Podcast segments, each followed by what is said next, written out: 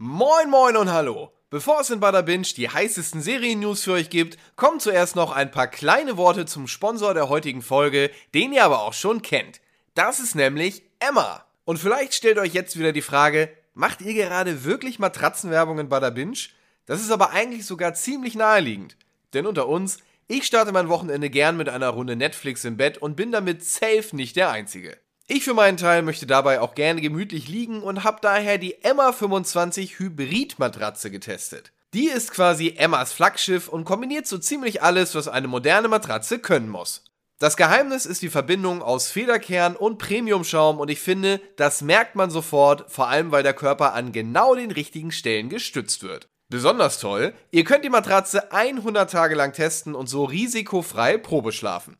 Wenn ihr danach nicht überzeugt seid, was ich bezweifle, bin ich ehrlich, könnt ihr eure Emma-Matratze kostenlos wieder zurückschicken, Abholung inklusive. 10 Jahre Garantie auf den Federkern gibt es auch noch, ihr seid also auf der sicheren Seite. Bei Emma gibt es aber nicht nur Matratzen, sondern auch Bettgestelle, Topper und, sehr nice, Kissen. Von denen habe ich mittlerweile vier Stück in verschiedenen Größen zu Hause, da meine Frau und ich, was das angeht, unterschiedliche Schläfer sind. Glücklich sind wir dank Emma mittlerweile beide. Weil ihr so fleißig zugehört habt, habe ich jetzt noch ein Goodie für euch. Bis zum 28.11. sind alle Produkte bei Emma um bis zu 33% reduziert. Mit dem Code BADASLEEP bekommt ihr aber on top noch weitere 5% Rabatt auf eure Bestellung. Geht dafür einfach auf emma-matratze.de slash buttersleep und ihr spart direkt bares Geld beim Kauf sämtlicher Angebote in Deutschland, Österreich und der Schweiz. Das war's jetzt auch schon. Viel Spaß mit Bada Binge, präsentiert von Emma. Ich werde auf jeden Fall aus dem Bett einschalten. Alle Deutschen lieben David Hasselhoff. Und deswegen reden wir heute über The Network mit dem Macher Christian Albert. Viel Spaß.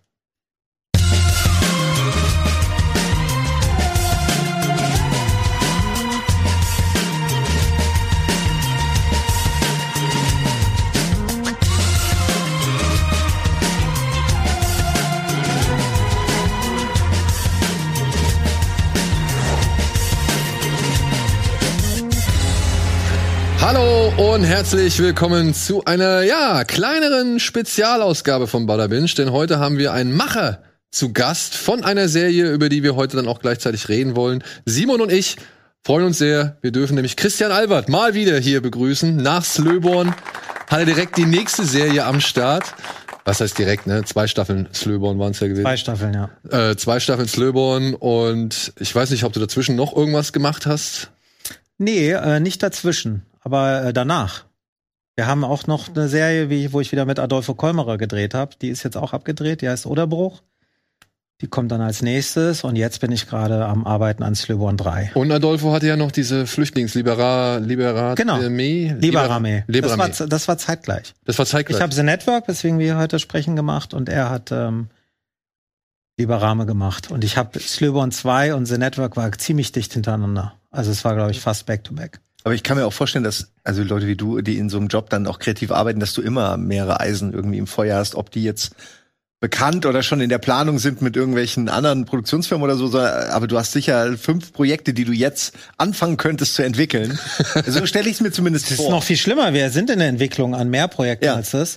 Äh, ist einfach so, also erstens langweile ich mich schnell. Ne? Die Leute sagen immer, oh Gott, wie kannst du all das machen? Aber ist es wirklich so, dass wenn ich ne, nichts zu entwickeln habe oder zu drehen, werde ich ganz unruhig. Und äh, dann kommt noch dazu, dass der Vorlauf und die Finanzierung und das Verkaufen ja ein Großteil äh, Vorarbeit ist. Also es dauert teilweise Jahre.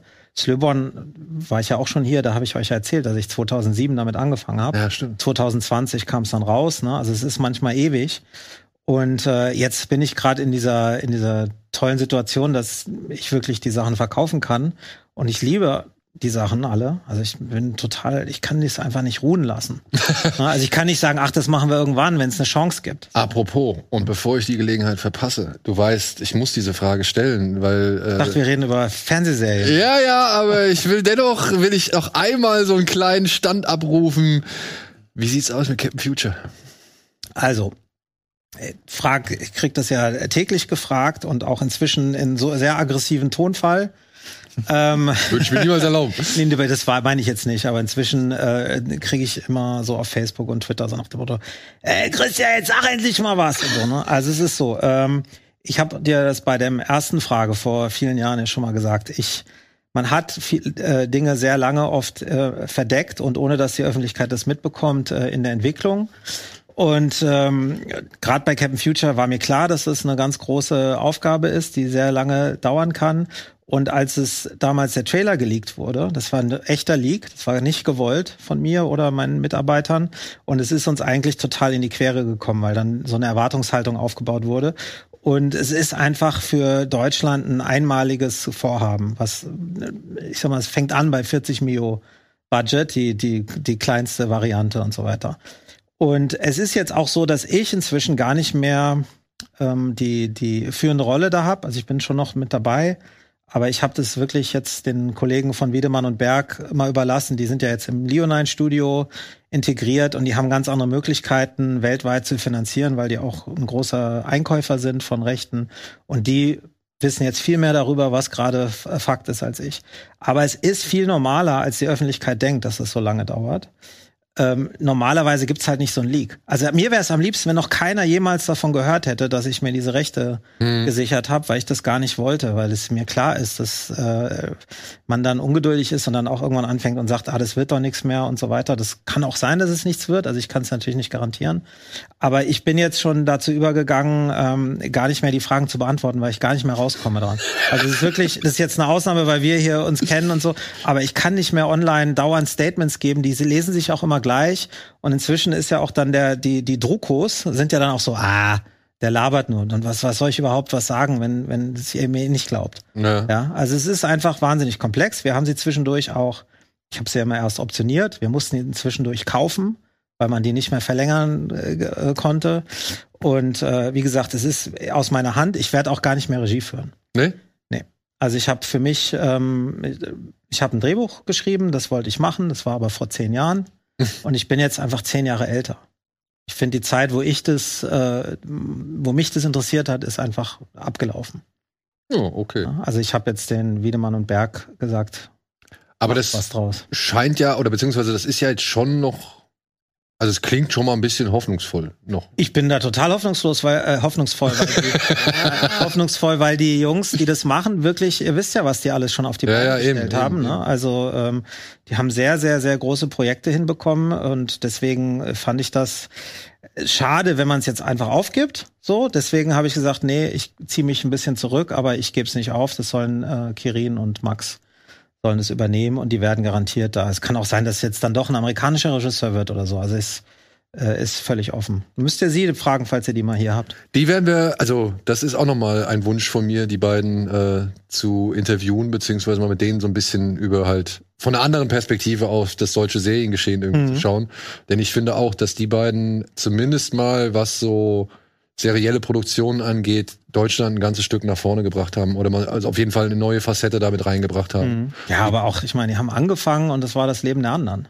Ja. Also, ne, das aber das war ein Kinofilm, ne? Also ja, ja, ich sag nur, also das ist einfach, Captain Future ist ja auch, ist deren Entscheidung jetzt, aber ist ja auch als Kinofilm eigentlich geplant gewesen. Und ähm, ich, ja, also die haben andere Möglichkeiten als ich sogar. Ja, cool. Hm. Dann äh, bin ich schon mal zufrieden. Ja. Und äh, bin gespannt weiterhin, was da kommen wird. Aber jetzt kommen wir erstmal zu The Network. Und damit alle im Bilde sind, die Serie läuft jetzt schon seit ersten. Ersten also Oktober? paar Tage, ja. Ja. Also 1. Ah, November erst. 1. November, ja. Oh, okay, cool. Noch, wir sind noch recht fresh. Cool. Geil, da sind wir ja richtig am Puls der Zeit. Ja, ja. ja äh, reden wir jetzt über The Network und wir haben für euch nochmal eine kleine Matz zusammengestellt, damit ihr mal so einen Rundumblick habt, worum es da eigentlich geht.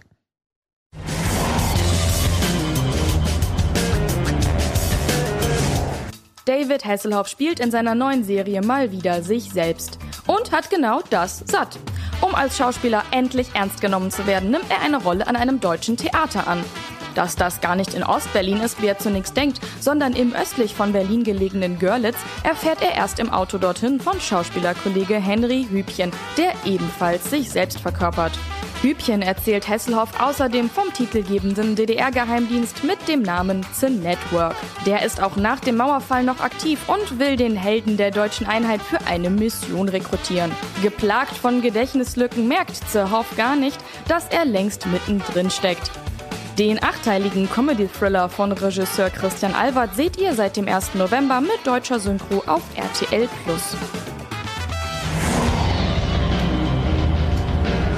Da müssen wir direkt noch mal dann Einhaken. Einhaken, ja genau. Ja. Also ja, es gibt die deutsche Synchro auf RTL Plus. Es gibt aber noch eine andere oder ist es dann nur RTL Online? Nein, also das ist eh ein äh, für RTL Plus gedrehtes Format. Das heißt, es ist nicht für RTL, sondern für den Streaming-Service. Und ähm, was ich gar nicht wusste, das habe ich auch jetzt am 1.11. erst mitbekommen, ist, dass es die Originalversion natürlich gibt. Das war mir auch wichtig, weil die ist zweisprachig, Englisch und Deutsch. Und äh, ich habe dann selber an meinem Account rumgespielt, dachte, wieso geht das nicht? Wieso geht das nicht? Habe dann rausgefunden, dass es dieses RTL Plus Max Abo ist. Ah. Momentan, wo man das Original sehen kann. Äh, es sind sowieso, also für uns erschreckend wenige, die sich Originalsachen angucken. Ne? Das ist in unseren Bubbles immer so, dass jeder sagt, ich gucke nur im Original. Die harten Zahlen sprechen so ein bisschen dagegen. Ich bin aber mit, ich RTL, mit RTL Plus gerade am Anflehen, dass sie das für das Basic-Abo auch bereitstellen. Aber es ist ja ein Monat gratis möglich, sich RTL Plus zu holen und da macht es keinen Unterschied. Kann sich also das höhere Abo für einen Monat holen, anmelden, holen und das Original gucken. Und dann kann man auch wieder sofort kündigen, wenn man dann nicht bei RTL Plus bleiben möchte. Das finde ich aber echt wichtig, weil man, man kann, glaube ich, gar nicht verstehen, wie, sie, wie das auf Englisch wirkt, wenn man es nicht einmal gesehen hat, weil ja. Ja. auch die ganzen deutschen Schauspieler alle auf Englisch dann reden und das hat so einen ganz weirden Style. Also ich musste mich da auch erstmal dran gewöhnen, fand das dann aber auch nicht verkehrt, dass man einfach es mal anders macht und sagt, so, wir reden jetzt alle Englisch, denn äh, wir, wir, wir bieten uns quasi alle David Hasselhoff an, der nur das versteht, äh, und bieten aber gleichzeitig dann auch eine Originalfassung, die halt auch jeder international versteht. Ich fand das Ja. einen sehr smarten Move und fast schade, wenn das so untergeht, auch diese Sprachbarrieren untergehen. Ja, also für mich ist die, man muss sich ja als Künstler immer festlegen, was für einen das, das Format ist. Also wenn man einen Kinofilm macht, dann weiß man zwar, dass manche Leute das auf ihrem Handy gucken, aber man macht, wählt die Einstellung nicht dafür aus, dass es auf dem Handy geguckt wird. So und bei, bei dieser Serie war für mich das eine internationale Serie. Die ist ja auch wird ja nicht nur in Deutschland rauskommen, sondern weltweit. Ist ja mit CBS eine Produktion. Und für mich ist das Original das Deutsch, Englisch, Arabisch gemischte. Es gibt auch Folgen, ich weiß, du bist noch nicht da, aber es gibt auch Folgen, wo fast mehr Deutsch geredet wird als Englisch. Ähm, aber das ist halt immer dann, wenn die Leute, also wenn zwei Deutsche sich miteinander unterhalten und es ist kein Ami dabei, dann reden die Deutsch. So wie wir es auch machen würden. Und äh, wenn aber, sobald die auf der Bühne sind, die proben ja auch ein englischsprachiges Stück, oder sobald David daneben steht und sie wollen höflich sein, reden sie Englisch. Ja, ist auch sinnig. Wie lang war diese Serie in Entwicklung? Also wie lange bist du mit der Idee schwanger gegangen, David Hasselhoff als Star einer so gesehen, was ist das, eine Metakomödie, sowohl über ihn als auch eben, ja, ostdeutsche Geheimdienste und, und Theater, sag ich mal, Business und weiß ich nicht, sonst noch irgendwie. Es ist schwer. was ist es? Also die Frage, was ist das, ist äh, tatsächlich eine Kernfrage, weil es kein für uns Modell gab, wo man sagt, ah, das ist, also auch in dem Verkauf. Es gibt, habe ich aber auch teilweise erst beim Machen erfahren, ähm, also zum Beispiel den, den Nicolas Cage-Film, der ist ja so neu, der kam sozusagen der Trailer raus und auch der Announcement, da waren wir schon am Drehen. Ähm, und es ist dann, ich war dann auch ganz erleichtert, weil der Trailer sieht super aus, ich habe den Film noch nicht gesehen, aber es ist halt was ganz anderes als das, was wir gemacht haben. Ja. Und aber es ist zumindest auch Nicolas Cage spielt sich selbst so. Ne? Und dann äh, gibt's ja auch den ähm, Van Damme Serie Jean-Claude Van. Johnson. Die habe ich bis heute auch noch nicht gesehen. Ist gut. Äh, habe ich mir dann auch den Trailer angeguckt und bin auch gespannt. Aber auch da ist es ein bisschen näher dran an dem, was man von ihm kennt. Ne? Also es ist sozusagen von der Marke nicht so weit entfernt. Ich behaupte mal, dass so wie wir David zeigen als er selber, nicht in seiner Karriere und in, in der Öffentlichkeit, sondern wie wir ihn privat zeigen, man ihn noch nicht gesehen hat. Und dass es ein bisschen ähm, mehr daher kommt von meiner Begegnung. Um jetzt mal zu der Frage zu kommen. Wie lange? Diese Serie ist eine Ausnahme Oh, zu allem anderen, weil ich gerade ähm, am Set war von Slöborn 1, erste Staffel, als mich einmal mein Produzentenpartner angerufen hat und mir gesagt hat, er hat gerade irgendwie äh, so eine verrückte Studie gelesen, wonach David Hasselhoff immer noch wahnsinnig beliebt sei in Deutschland und äh, ob ich nicht eine Idee hätte. So. Und hatte ich nicht zu dem Zeitpunkt und hatte auch nicht so äh, zu dem Zeitpunkt, ich war ganz woanders unterwegs und fand es auch mega weird, weil es so von außen, also so, so funktionieren meine Ideen normalerweise nicht. Und dann kam aber der große Zufall, dass David Hasselhoff Dogs of Berlin gesehen hat und sein Management auf mich angesetzt hat und gesagt hat, er möchte unbedingt mit mir was machen, am liebsten in der zweiten Staffel von Dogs of Berlin. Und äh, ich dachte so, huh, David Hasselhoff mag Dogs of Berlin, das ist schon mal weird, so, ne? Also hätte ich gar nicht gedacht, weil er jetzt ja eher so Schlager macht und, und Comedy. Und dann habe ich mich einfach mit ihm mal telefonisch unterhalten und äh, wurde dann, ja, das kann man nicht anders sagen, auf eine Art inspiriert. Weil ich bin ja auch in so einem Alter, ich habe auch Night Rider geguckt als Kind und dann ist ja David wahnsinnig schnell, wenn man so Teenie ist, uncool geworden. Ne? So und äh, dann kam ja noch die ganzen, was man so mitbekommen hat. Ähm, ne? Die Tochter hat ja so ein berühmtes Video ins Netz gestellt und so und war einfach so ein bisschen ähm, ja, so ein bisschen abgemeldet. Und ich hatte so eine Reaktion, so eine Abwehrreaktion, als er sagte, er will bei Dogs of Berlin mitspielen, weil es so für mich gar nicht funktioniert, ja. Und dann fand ich es interessant. Hier ist ein äh, Mann, der ist fast 70, der ist ein Weltstar, der wird überall auf der Welt erkannt. Ich habe ihn ja dann auch getroffen. Man kann nicht in irgendeinem Restaurant sitzen, ohne dass alle paar Minuten jemand ein Selfie will. Also ist wirklich einer der meist erkannten Menschen auf der Welt. Und äh, der ruft einen deutschen Regisseur an, dessen Kindheitsidol er mal war für ein paar Jahre. Und das Kind und der Regisseur sagt, mm. so und die daraus ist so eine Idee entstanden, dass ich, dass ich dachte, ganz ernsthaft, wie muss das sein für den?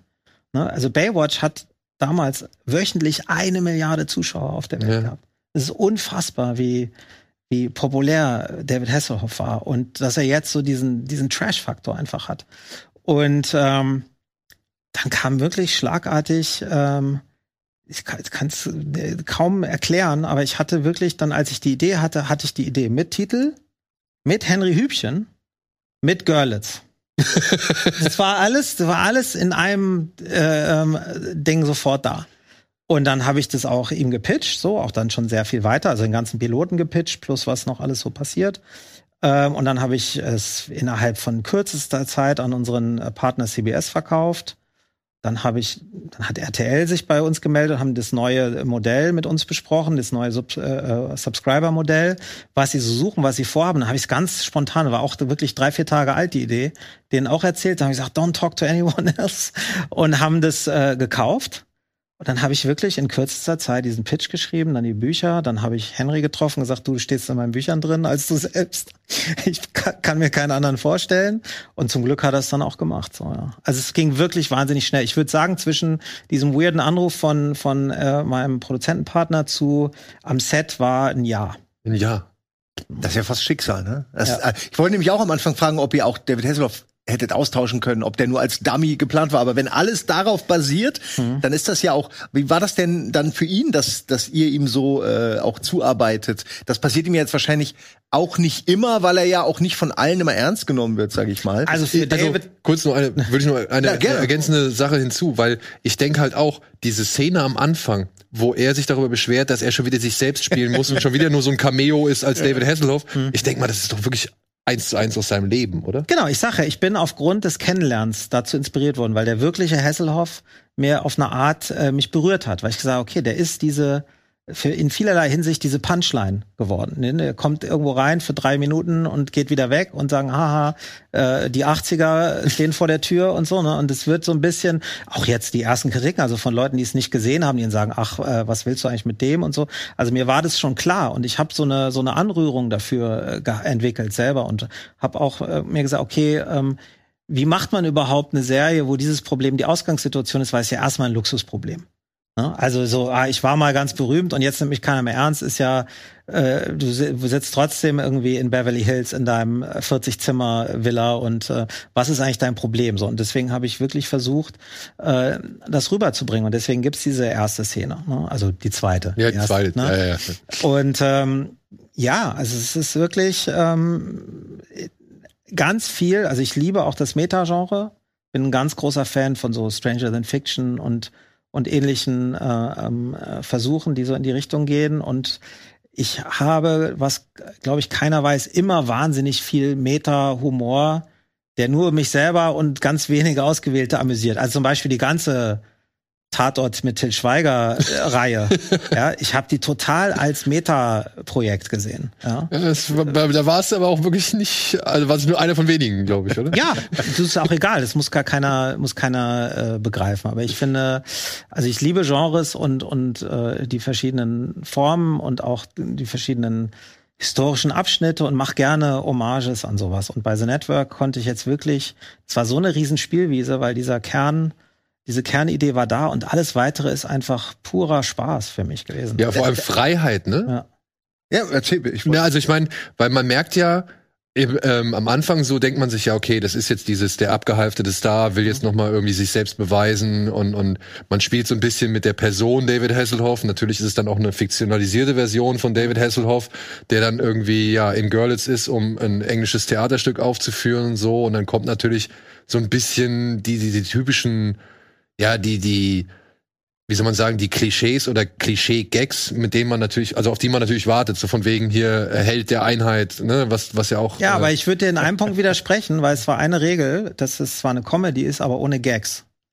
Wir haben tatsächlich, äh, und Aaron Reimers war ja mein Co-Autor, der mit Schneeflöckchen auch eine super Meta-Comedy gemacht hat. Und es war wirklich, äh, also ich habe fast immer Gags rausgestrichen, weil ich gesagt habe, die Absurdität des Ganzen Ja. ist das Lustige. Ja. Ich möchte das mega ernst. Die, wir tun die ganze Zeit so, als sei es mir der habe ich bei Schweiger Tatort auch so. Ich habe nicht erkennbar gemacht, dass das für mich ein Joke ist. Ja, das, aber die die ähm, es weiß ja jeder, dass die 80er vorbei sind. So ne, deswegen dachte ich, es wäre auch so erkennbar. Und hier ist es auch so. Wir haben nicht die ganze Zeit kommentieren gesagt, haha, wie lustig ist das alles, sondern ich habe eher versucht, eine düstere, lynchige Stimmung durchzuziehen. Absolut. Ey, und das wirklich, ne? Das musste ich halt dann auch während der ersten Folge so feststellen. So diese ganze Geschichte mit eben halt The Network, also diese Geheimorganisation, die Henry Hübchen, der Henry Hübchen mal offensichtlich angehört hat. Und dann aber auch eben dieses Ding, dass halt Hasselhoff aufgrund seines Jetlags, sag ich mal, ständig diese, diese Blackouts hat oder halt immer im nächsten Moment irgendwie in der Szene aufwacht. Da, und die Schnitte teilweise dabei waren so gut. Ja, Und die und- erzeugen dann auch den Humor. Also ich musste häufig schmunzeln aufgrund des Schnittes. Ja, gerade diese Szene, wo in den ersten drei Folgen war das, wo er auf der Bühne plötzlich dann wieder sich bewusst wird, wo er eigentlich ist und so gefesselt ist und irgendwie gerade noch von dem einen angespitzt und, und seinem Co-Darsteller so voll in die Eier tritt. Und dann aber, dass er da so rumrennt und sich halt irgendwie wundert, wo er eigentlich ist und realisieren muss, ist das jetzt ein Traum? Ist das jetzt wahr? Bin ich wirklich auf der Bühne und versuche zu proben? Ja, da da habe ich wirklich einen gewissen Lynch, ja, so einen lynchesken Moment oder Gefühl, so ein lyncheskes Gefühl gehabt. Und das, das ist halt zum Beispiel, das noch, wird noch ganz wichtig, ähm, diese, dieses Device, äh, noch wichtiger, falls wir eine zweite Staffel machen dürfen. Aber auch das, es führt zu witzigen Situationen, aber ich nehme das voll ernst, dass wenn du, wenn dir das passiert als Figur, das ist ja eine, gibt, gibt, es gibt ja so eine, äh, zum Beispiel Demenzkrankheiten wo es dir so geht, wo du nicht weißt, wie bist du eigentlich in diese Szene reingeraten und tust dann so, als erkennst du jemand, obwohl du den gar nicht erkennst und versuchst es so ein bisschen zu verbergen und ähm, mit der Ernsthaftigkeit sind wir da rangegangen. Aber ich, mein persönlicher Humor ist halt, David Hasselhoff sitzt in seiner Villa und dann geht er nach Görlitz, was schon mal nicht Berlin ist, und dann muss er den Bus nehmen. Ich finde es schon, ich finde es schon, das ist ein Humor, der ist nicht auf eine Punchline. Ja. Das ist, das ist, du grinst in dich rein. Es ist nicht so, ha, ha, ha, Ja. äh, ich lach mich tot, sondern es ist mehr so eine Absurdität, eine durchgehende. Das war eins meiner Highlights am Anfang, als sie mit dem Wagen durch Berlin fahren und er immer so kurz wegnickt und dann ist immer eine andere Situation, er ist immer weiter weg von Berlin, dann kommen noch Leute dazu, die sich ins Auto setzen, das hatte so eine, da- das kennt er so, du weißt einfach, ein David Hasselhoff kennt diese Situation so nicht, dass er plötzlich in einer, quasi in einer Mitfahrgelegenheit mit Leuten irgendwie im Auto sitzt, die er nicht kennt, das fand ich richtig schön, das hat mir sehr gut gefallen und Ja. ich habe das auch immer so ein bisschen als eine Analogie zu alkoholischen Blackouts empfunden. Genau. Was ja gut passt, was ich auch interessant fand, dass das ja auch ein bisschen Teil des Themas wird. Es wird auch angesprochen später. Genau. Also es gibt später eine schön. Folge, wo seine Tochter das darauf zurückführt. Und äh, das ist auch, äh, ich meine, ganz ehrlich, ich wusste gar nicht, als, als dieses Thema aufkam, wie sehr der Mann in der Lage ist zu arbeiten oder nicht, weil ich mich nicht damit beschäftigt habe. Ne? Und äh, dann bin ich nach London geflogen, wo er gerade auf der Bühne stand, in einem Stück, das hieß 9 to 5 und da zweieinhalb Stunden auf der Bühne performt und äh, mega fit, mega sharp und äh, dann war ich erstmal okay, mit dem kann man wirklich noch was machen. War das denn, ja, war das denn irgendwo schon ein bisschen problematisch, weil wir kennen alle, also ich weiß nicht, viele Leute kennen vielleicht dieses Video, was seine Tochter von ihm gemacht hat, Ja. wie er versucht, diesen Hamburger zu essen und halt im Alkoholrausch da irgendwie einfach das Was Teil. ja eigentlich gar nicht so schlimm ist, wenn man das mal mit anderem Shit vergleicht, der heutzutage passiert, ne? Eigentlich Aber ist es doch passt halt nicht zu banal. David. Ja, der Clash ist zwischen seinem Ja. Image und dieser, ne, wenn das jetzt äh, ein ehemaliger Kinderstar wäre oder so, wären wir, glaube ich, nicht so geschockt. Ja, aber ich habe so auch schon mal einen Burger gegessen. jeder, ich behaupte, jeder hat schon mal so einen Burger gegessen. Aber gut. Ja, und du hast auch schon äh, irgendwo auf diversen Treppen verweilt und kamst nicht vorwärts und hast es äh, auch gefilmt, ja.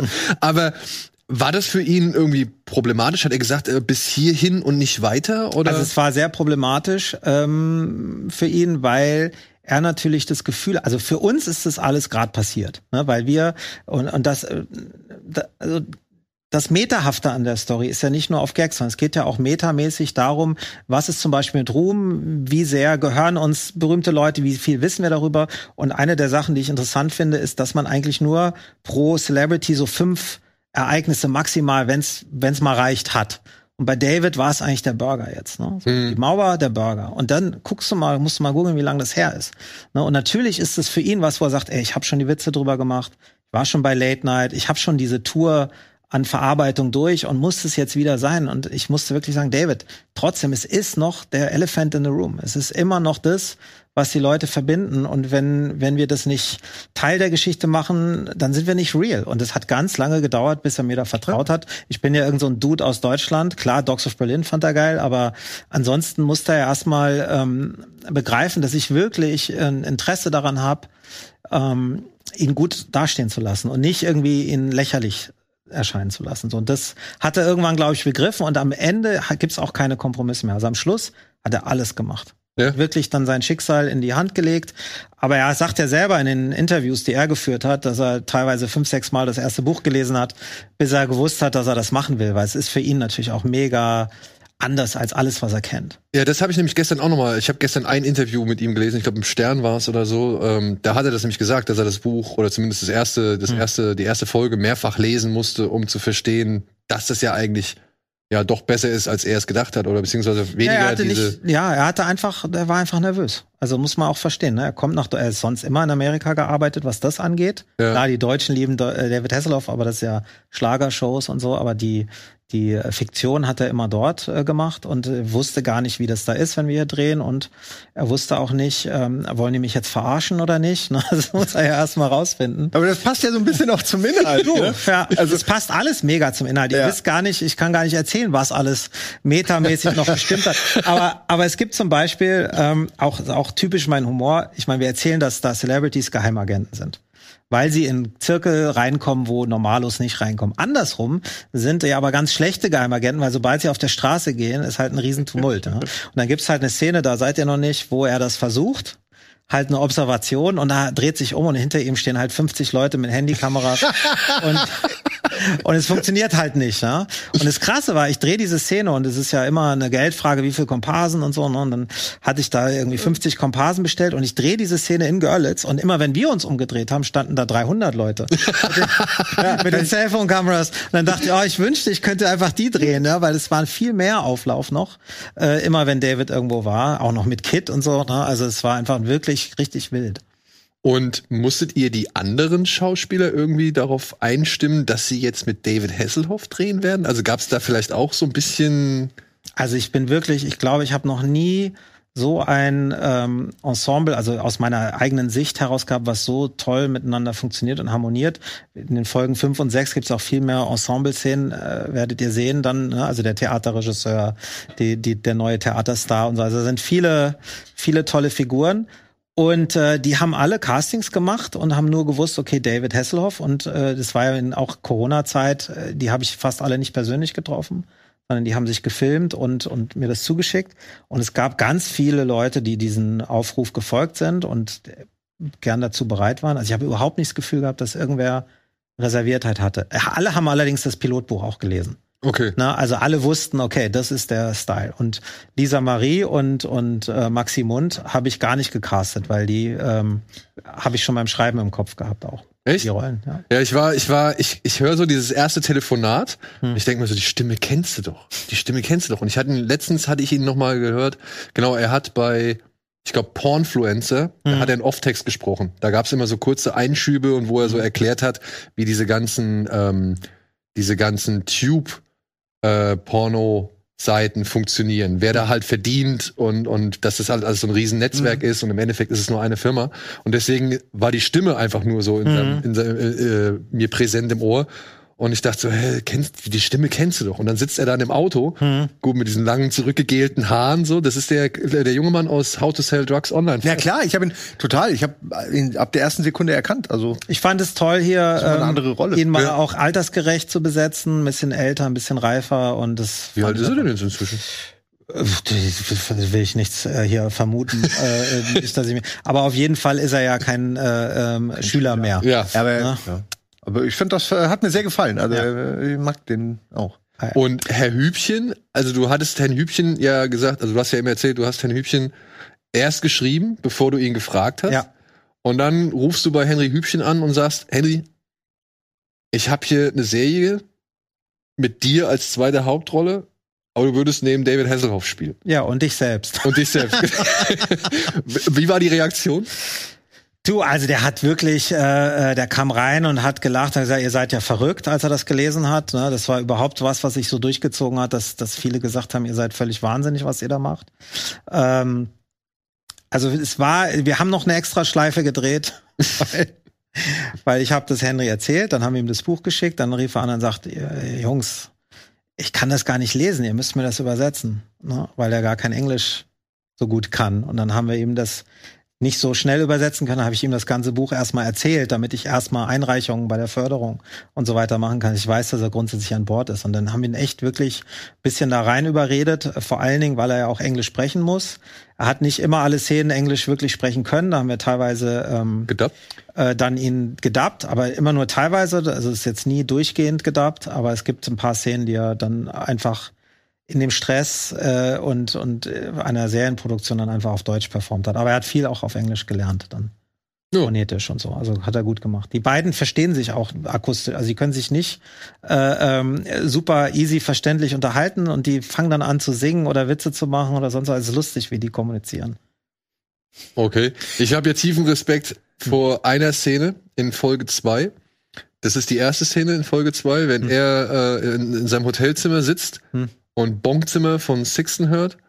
Und dann sitzt er auf seinem Bett und dann macht er eine Sache, die kann ich halt einfach nicht. Hm. Ja, er isst Pommes und noch während er die Pommes im Mund hat, zieht er an diesem, ich denke mal, Placebo-Joint. äh, also, aber da, wie er das beides macht und dann auch noch kaut mit dem Rauch im Mund, das wäre etwas, was ich nicht hinkriegen will. Nee, Henry ist eine Legende. Ich wollte wirklich schon immer mit ihm was machen. Ich finde ihn ganz äh, charismatisch und, und toll. Ähm, und habe mir das immer gewünscht. Wir haben ihn auch schon jetzt vorher kennengelernt gehabt, bevor ich ihn mal reingeschrieben habe, allerdings ohne Projekt.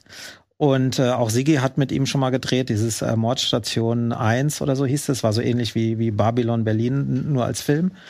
Und ähm, ja, ich fand, deswegen kam mir, glaube ich, auch die Idee, weil ich schon so lange wirklich Bock hatte auf Henry. Und er war auch wirklich ganz, ganz toll. Also war wirklich ein Traum mit ihm. Es sieht aber auch so aus, als ob wir als ob die Produktion viel Spaß dabei hatte. Mhm. Also äh, es- man sieht's halt irgendwie merkt man, glaube ich, da so ein Feeling, dass dass die alle das gerne gemacht haben. Habt ihr auch viel aus dem Moment heraus noch improvisieren können oder war das einfach nicht möglich, weil eben schon alles vorgeschrieben war? Ja, also, ja, also ich bin nicht so. Und ist das überhaupt lohnenswert? Äh, Also lohnt ich bin nicht so der? Improvisationsfan. Ne? Ich bin wirklich äh, ähm, ähm, schwer zu überzeugen, was zu ändern sogar. Also die Schauspieler hätten es, glaube ich, manchmal lieber, dass ich da sofort immer Ja sage, wenn, wenn irgendeine Idee aufkommt. Aber ich tue mich da schwer, weil ich eigentlich am Set ähm, so unter Zeitdruck stehe, dass ich eigentlich gerne das erreichen möchte, was ich in meinem Kopf habe. Und gar nicht so den Abstand habe, äh, um jetzt was völlig Neues da äh, zuzulassen. Das ist so, äh, glaube ich, eine meiner persönlichen Einschränkungen. Aber ich, also es ist alles wirklich, was da ist, steht so im Buch und ist so entwickelt und gemacht worden, weil man da einfach Spaß hat. Wenn ich mit Arendt irgendwie an einer Terrasse am See sitze und kann rumspinnen, stundenlang und auch mal eine, einen Weg verfolgen und sagen, okay, ähm, lohnt sich das? Ist das ein toller Plot oder nicht? Lachen wir oder lachen wir nicht? Und so, ne, da, da habe ich dann die völlige Freiheit. Und am Set ist mega Zeitdruck. Da haben wir gerade so zum Beispiel am Theater, wo, wo einfach nicht so viele Umzüge sind, dadurch werden dann da mehr Minuten pro Tag gemacht. Und wenn du da sieben, acht Minuten an einem Tag drehst, ähm, mit acht, neun Darstellern, die alle ihr Close-Up brauchen und alle ihre, ihre Introduction. Also da hast du so viel zu tun. Wenn da einer anfängt, äh, viel zu improvisieren, das schafft man, kommt man nicht fertig. Ja, also okay. es ist zeitlich nicht so drin. Also ich weiß, dass Judd Apatow und diese Schule, dass die wahnsinnig viel improvisieren, aber das habe ich äh, fast nie gemacht. Ich habe es bei Halbe Brüder mal ein bisschen versucht, so, aber es war auch wahnsinnig schwer, weil die beim Improvisieren manchmal das Ende der Szene nicht mehr erreichen. Na, dann lachen wir jetzt uns zwar alle kaputt, weil es mega lustig ist, aber es passt nicht in die Story, weil ihr am Ende einen anderen Zustand hergestellt habt Ja. zwischen den Figuren, als das war, wo wir hin mussten. So, ne? Also ich meine, Teddy ist natürlich ein mega Impro-Künstler und es gab auch mal Tage, wo wir ein bisschen Zeit hatten und ich einfach hab machen lassen. Da haben wir wirklich am Boden gelegen vor Lachen, aber es ist nicht im Film. Aber interessant, dass es am Ende wirklich einfach Zeitdruck ist, der, der das dann äh, zum Zeitdruck Großteil und und ne, also ich mache ja eh schon auch die Kamera bei meinen bei meinen Sachen und ich mache eine Auflösung und ich versuche ja wirklich vom Regiestil, ich mache, ich shoot ja nicht Coverage, also ich sag nicht, ich drehe eine totale, eine halbnahe und eine nahe und was immer passiert passiert, sondern ich versuche ja mit der Kamera zu erzählen. Das heißt, wo jemand im Bild steht, welche Körperhaltung der hat, wo die Kamera dazu steht, was für ein Licht, das ist ja alles ein Konzept.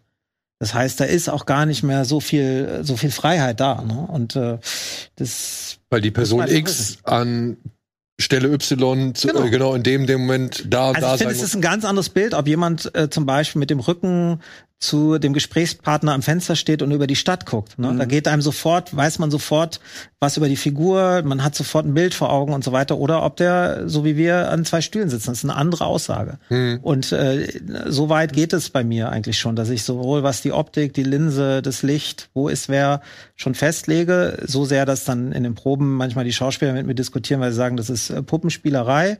ne? Und dann sage ich, nee, das ist einfach nur, das ist deine Bühne. Da kannst du dich ausprobieren, aber die Bühne ist halt hier. Du kannst ja am Theater auch nicht hinter die Bühne gehen und dann äh, sagen, ich spiele jetzt hier. So, ne? Also das äh, Wie war denn euer zeitlicher Rahmen? Hattet ihr eine Vorgabe, in, in welcher Zeit das quasi abgedreht werden muss? immer. Immer? Ich habe noch nie ein Projekt gehabt, wo es keine Vorgabe Ja gut, aber f- hin und wieder kommt es ja zur Verzögerung. Irgendjemand wird krank, sowas wie Covid kann man ja auch nicht irgendwie einplanen. Nee, aber äh, ja, also wenn jemand krank wird, hast du sofort ein Problem und dann hoffst du, also im besten Fall ist es versichert. Aber, aber normalerweise äh, ist der größte Gegner beim Film ist die Zeit. Und ich glaube, der größte Luxus, den, den wirklich berühmte, berühmte, berühmte Regisseure haben, ist, dass sie mehr Zeit bekommen für ihre, für ihren Dreh. So wie David Fincher, der, der wirklich jeden Film überzieht. Hm. So, ne? Wo man aber dann, wo die Branche sagt, das ist uns wert bei David Fincher. Und hattest du einen Spielraum, den du hättest überziehen können, beziehungsweise, nee, gar nicht? Also ich bin ja mein eigener Produzent und ich sag mal, der Hunger und der Appetit, äh, was man machen will mit dem Budget und das Budget, Zeit ist Geld, also beides gehört zusammen, ist schon immer so groß, dass es gerade so alles äh, klappt. Wenn man da, also mit Puffern arbeite ich fast nie da. Und ich meine, man sieht ja schon in der ersten Folge steht written, äh, directed und halt auch filmed bei Mhm. Christian Albert. Ist es nicht vielleicht dann auch, also sagst du, das erspart dir Zeit? Ja. Ja, also dass du die Kamera führst und gleichzeitig so die Regieanweisungen dann Genau, gibst. ich rede ja auch dabei weiter. Also ich, äh, es ist, also ich bin ja, ich komme ja vom Amateurfilm. Ja, also ist jetzt 25 Jahre her, deswegen ist es äh, ein abgeschlossenes Kapitel, aber da war das automatisch so. Da hast du gar keinen, der das für dich macht. ja. So, und das fand ich, hat so eine schöne Freiheit generiert, äh, reinzurufen, zu sagen, ey, mach das noch mal, aber so und so. Also es hatte so eine so eine Punk-Freiheit, ne? Und dann kam ich ja erstmal über das Praktikum und über das normale Lernen an, an diese heiligen Sets, wo totale Ruhe herrscht und so ein ganz äh, kontrollierter Ablauf stattfindet, wer wann welches Kommando gibt.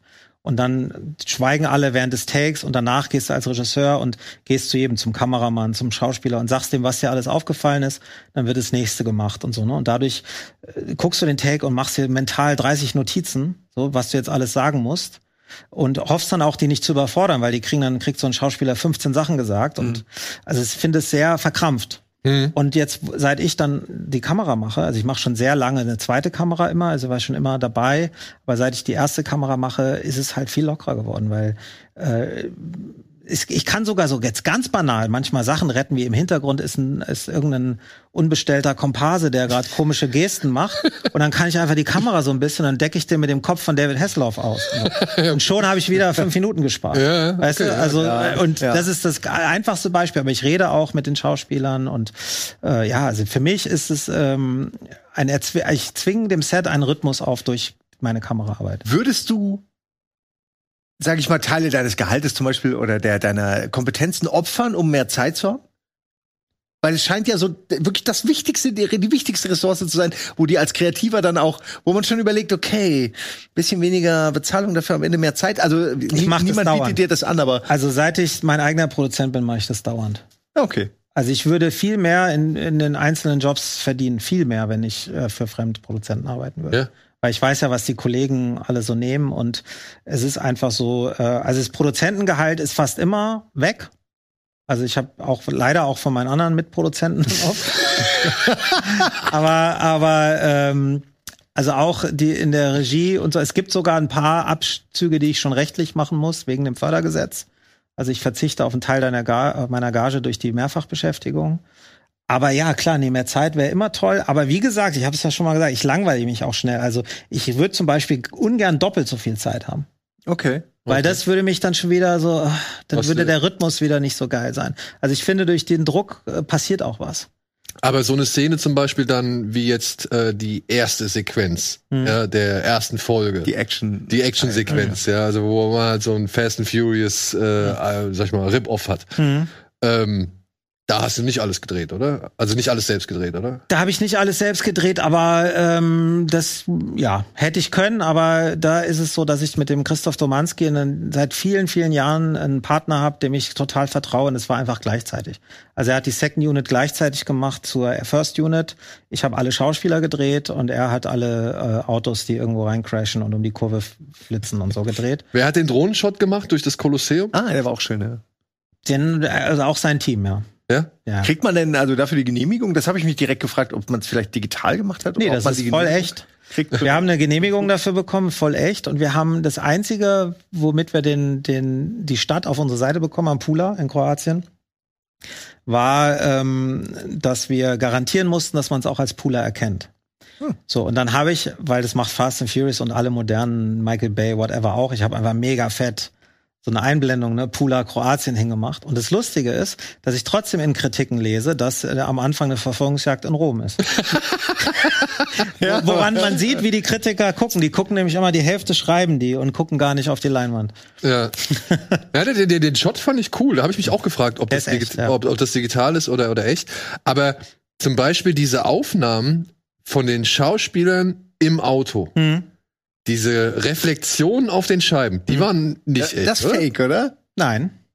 Weil das in den Also es gibt, es gibt zwei Shots, wo, wo, die, ähm, wo die Reflexionen ergänzt wurden. Ähm, aber das hatte andere Gründe. Ne? Und die meisten Reflexionen sind echt. Was nicht echt ist, sind die Schauspieler da drin. Aber die Reflexionen sind echt. Das sind die aufgenommenen Reflexionen. Ach so, das heißt, da ist jemand mit der Karre gefahren, aber du hast dann Wotan Wilke Möhring zum Beispiel reingeschrieben. Also ich, genau, also was ich jetzt öfter mache, also was ich, ich habe ja, umso älter ich werde und umso mehr ich mache, umso mehr hasse ich CGI. Ja, weil es einfach ähm, man ausgeliefert ist und keine Kontrolle hat darüber, wie es am Ende wird. Und ich habe ja wirklich, ich krieg heute noch Albträume wegen der Folge 4 bei Dogs of Berlin, wo, wo, Das Fußballspiel? wo es auf dem Feld alles so kacke aussieht und ich kann einfach nichts ändern daran. Ne, ist nicht als Regisseur, wo du am Set stehst und sagst, ah, machen wir es so, dann wird's geil, sondern da sitzen irgendwelche Typen und sagen, ja, das ist jetzt so. Ne, und Geld ist auch alle. So und äh, deswegen Ja, frisst oder stirbt. deswegen hasse ich das und versuche möglichst viel immer äh, practical zu machen und nur zu kommen. Bei Comps finde ich okay, das funktioniert. Ne? Also da, und ich habe dann teilweise mit dem Domi, also dem Christoph Domanski zusammen, so der macht ja auch viel Cobra 11, ähm, äh, so VFXen entwickelt für uns, wie wir das machen und die dann bei Slöborn ausprobiert. Und das ist einfach, da hat nämlich jemand keinen Führerschein, der auch fahren musste, deswegen habe ich da auch einen so einen gemacht. Und das ist einfach, ich nehme es echt auf, ich schraube wirklich die Kamera ans Auto und mache den ganzen Shot echt. Und das einzige, was ich dann mache, ist, ich lass, lass die Kamera dran geschraubt und tausche einmal den, den ähm, Schauspieler aus und drehe das Ganze im Auto nochmal echt. Und jetzt reagiert er aber auf den Monitor und spielt es. Das wird übereinander gelegt und ist perfekt, weil die Reflexionen, alles, all, sozusagen beides ist echt.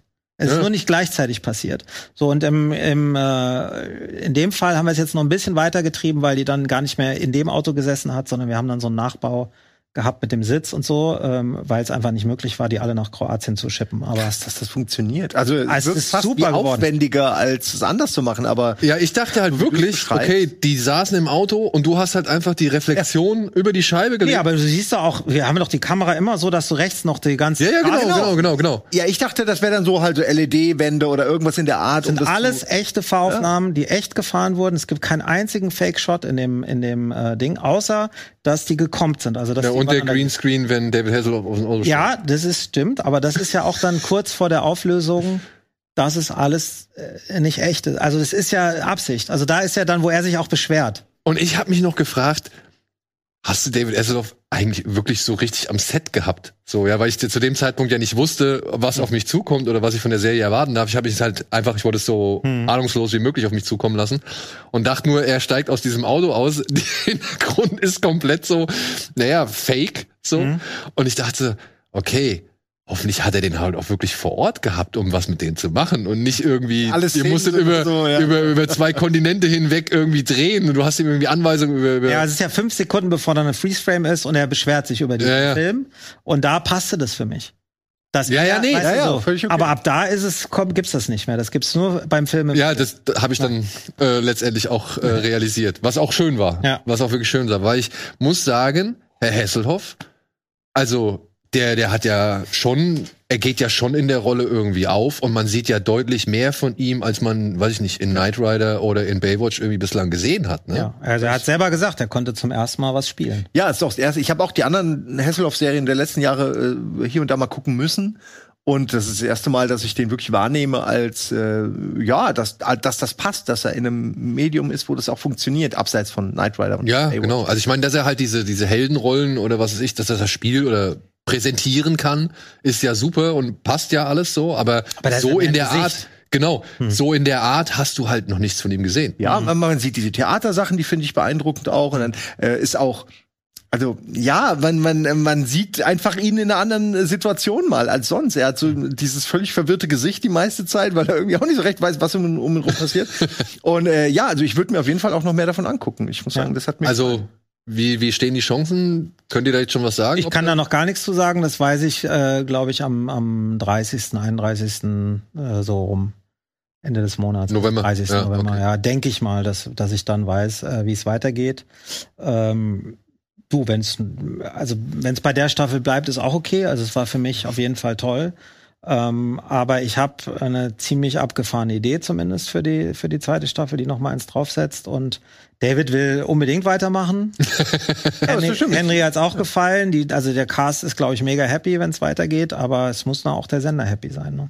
Ja, ich meine, du hast ja jetzt, du hast fürs ZDF gearbeitet, du hast fürs ZDF eine Serie produziert, du hast für Netflix eine Serie produziert, jetzt hast du für RTL Plus, muss man ja so sagen, eine Serie produziert. Würdest du sagen, ähm, das ist, also man hat ja jetzt mitbekommen, dass RTL ja auch oder RTL Plus Peacemaker geholt hat. Mhm. Und ich finde The Network und Peacemaker, jetzt Ja. mal unabhängig vom Budget so, ne? Aber so rein von dem, ich sag mal, Freigeist, mit dem da rangegangen wird. Ich finde, das passt schon irgendwo zueinander. Glaubst du, RTL möchte sich in so einem Content, neben dem üblichen Content, den sie halt sowieso, für den sie sowieso stehen, jetzt nochmal äh, richtig positionieren? Also ich glaube, wir sind schon ein bisschen spitzer. Also das heißt, wir sind ein bisschen spezieller und nicht so mega für die Breite gedacht, äh, wie jetzt zum Beispiel so ein Haus der Träume, was ja auch da läuft. Und ich glaube, dass jeder Streamer äh, gut daran tut, ähm, sich so zu positionieren, dass auch mehr möglich ist kreativ, damit das Publikum auch vielleicht mehr erwartet. Aber es ist tatsächlich so, ich hatte gestern das Gespräch mit RTL, wo ich gesagt habe, ich bei euch auf der Plattform das einzig andere, was ich noch finde, was in dem Spirit ist, ist Peacemaker. Ja. Habe ich also witzigerweise auch gesagt. Und ähm, ich hoffe, dass da noch viel mehr kommt und dass diese, dass diese neue Freiheit nicht äh, völlig verloren geht und wir am Ende doch wieder alle dasselbe machen.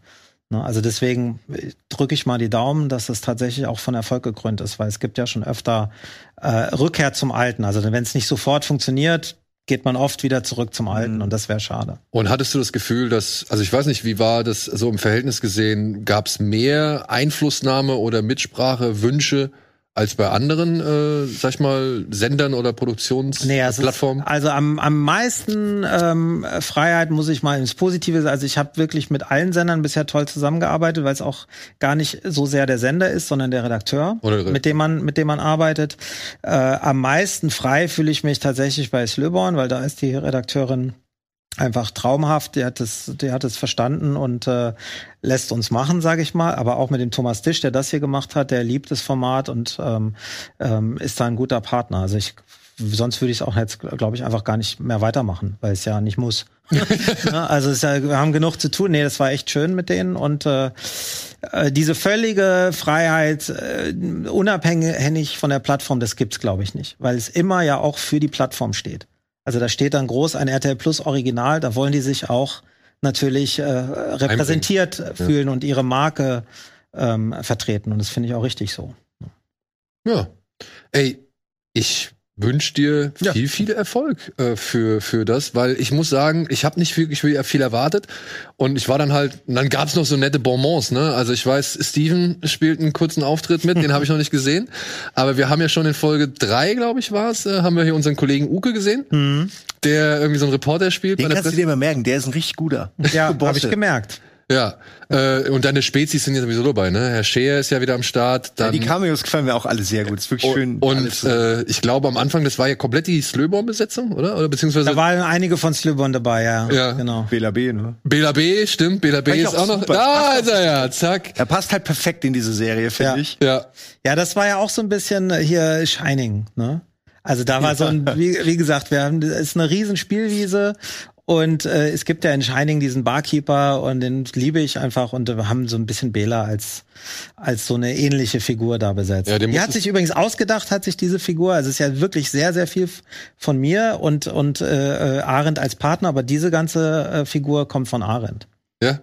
Conny the Receptionist. Conny, da- Aber da musste man Bela wahrscheinlich auch nicht wirklich groß überreden zu. Nee, also ich bin ja, das muss ich ja auch mal sagen, ich äh, bin ja A, großer Fan von den Ärzten und von Bela, aber ich bin jetzt wirklich auch seit 99, also fast ein Vierteljahrhundert mit ihm befreundet. Und es hat noch nie hingehauen, dass wir irgendwas zusammen machen, außer er war mal ein Investor in einem Film von mir, aber noch nie vor der Kamera. Und ich habe mich so gefreut, dass er da die zweieinhalb Tage oder was das war Zeit hatte und das mal irgendwie hingehauen hat, weil ich liebe ihn, ich finde er ist mega charismatisch in der Rolle und mega äh, ähm, fotogen und äh, ja, ich finde er super, Conny. Ich habe ihn auch in die zweite Staffel wieder reingeschrieben. Ja, ich meine, ey, ich fühl's. Ich versuche mindestens seit genauso langer Zeit ein Interview mit ihm zu, zu machen. So. er hat nie Zeit. Der hat nie Zeit. Das ist einfach Ja, ich treffe ihn immer beim Fantasy Filmfest so Ja. und wir haben auch schon drüber gesprochen und haben gesagt, ey, wann und wer, ja, eine Tour und dann kam Covid, dann mussten sie es verschieben und was weiß ich und es Würd's auch machen, also der, das ist auch kein Schmuh, der ist eh einer der, der korrektesten und besten Menschen, die ich kenne.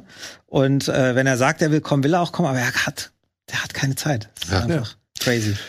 Das ist ein Stichwort, äh, dem wir uns jetzt auch beugen müssen. Wir haben leider auch keine Zeit mehr. Aber Christian, ey, vielen, vielen Dank, Ja. dass du dir die Zeit genommen hast, äh, und äh, um über The Network zu reden. Ich muss sagen, ich, mich hat's sehr überrascht. Und ich hätte nicht gedacht, dass ich das sehe, was ich da irgendwie jetzt, also als ich angefangen habe und, und mit der Serie losgelegt habe. Und ich freue mich jetzt auf die nächsten, äh, ich habe noch Fünf. Ja, nicht. Ich, ich habe so viereinhalb, viereinhalb habe ich noch vor mir. Aber ich freue mich drauf. Ich bin gespannt. Ja, ich werde es auch zu Ende gucken. Ja, und für euch da draußen, wie gesagt, ne, falls ihr das RTL Plus Abo haben solltet oder falls ihr mal diesen Probemonat machen solltet, ey, gebt der Serie mal echt eine Chance. Das Genau, ist Probemonat ist umsonst. Also man gibt sich gar nichts, äh, man gibt Genau. gar nichts aus. und die Folgen sind auch sehr kurz gehalten, also relativ kurz gehalten mit einer halben Stunde. Eine äh, halbe Stunde, ja. äh, wie du schon schön gesagt hast, eben im Vorgespräch, schön snackable. ja, kann man schön äh, runterreißen so. Und ich habe mich gestern Abend sehr gefreut, dass ich innerhalb von einer Stunde direkt zwei Folgen geguckt habe. Also dementsprechend, gebt der ganzen Geschichte mal eine Chance. Ich glaube, bei dem einen oder der anderen könnte das auf jeden Fall auf äh, sehr offene Ohren und Augen stoßen. In diesem Sinne, viel Erfolg, vielen Dank und ich Sehr hoffe, wir gerne. sehen uns spätestens beim nächsten Projekt. Mit Mal Adolfo wieder. dann wieder. Ja, mit Adolfo dann wieder. Auf jeden Fall, das kriegen wir hin. Cool. Adolfo, danke nochmal, dass du hier die ganze Geschichte auch noch angeleiert hast. Äh, das äh, weiß ich zu schätzen und wir sehen uns bestimmt auch bald wieder. Simon, vielen Dank und euch da draußen. Ehre. Macht's gut. Tschüss. Tschüss.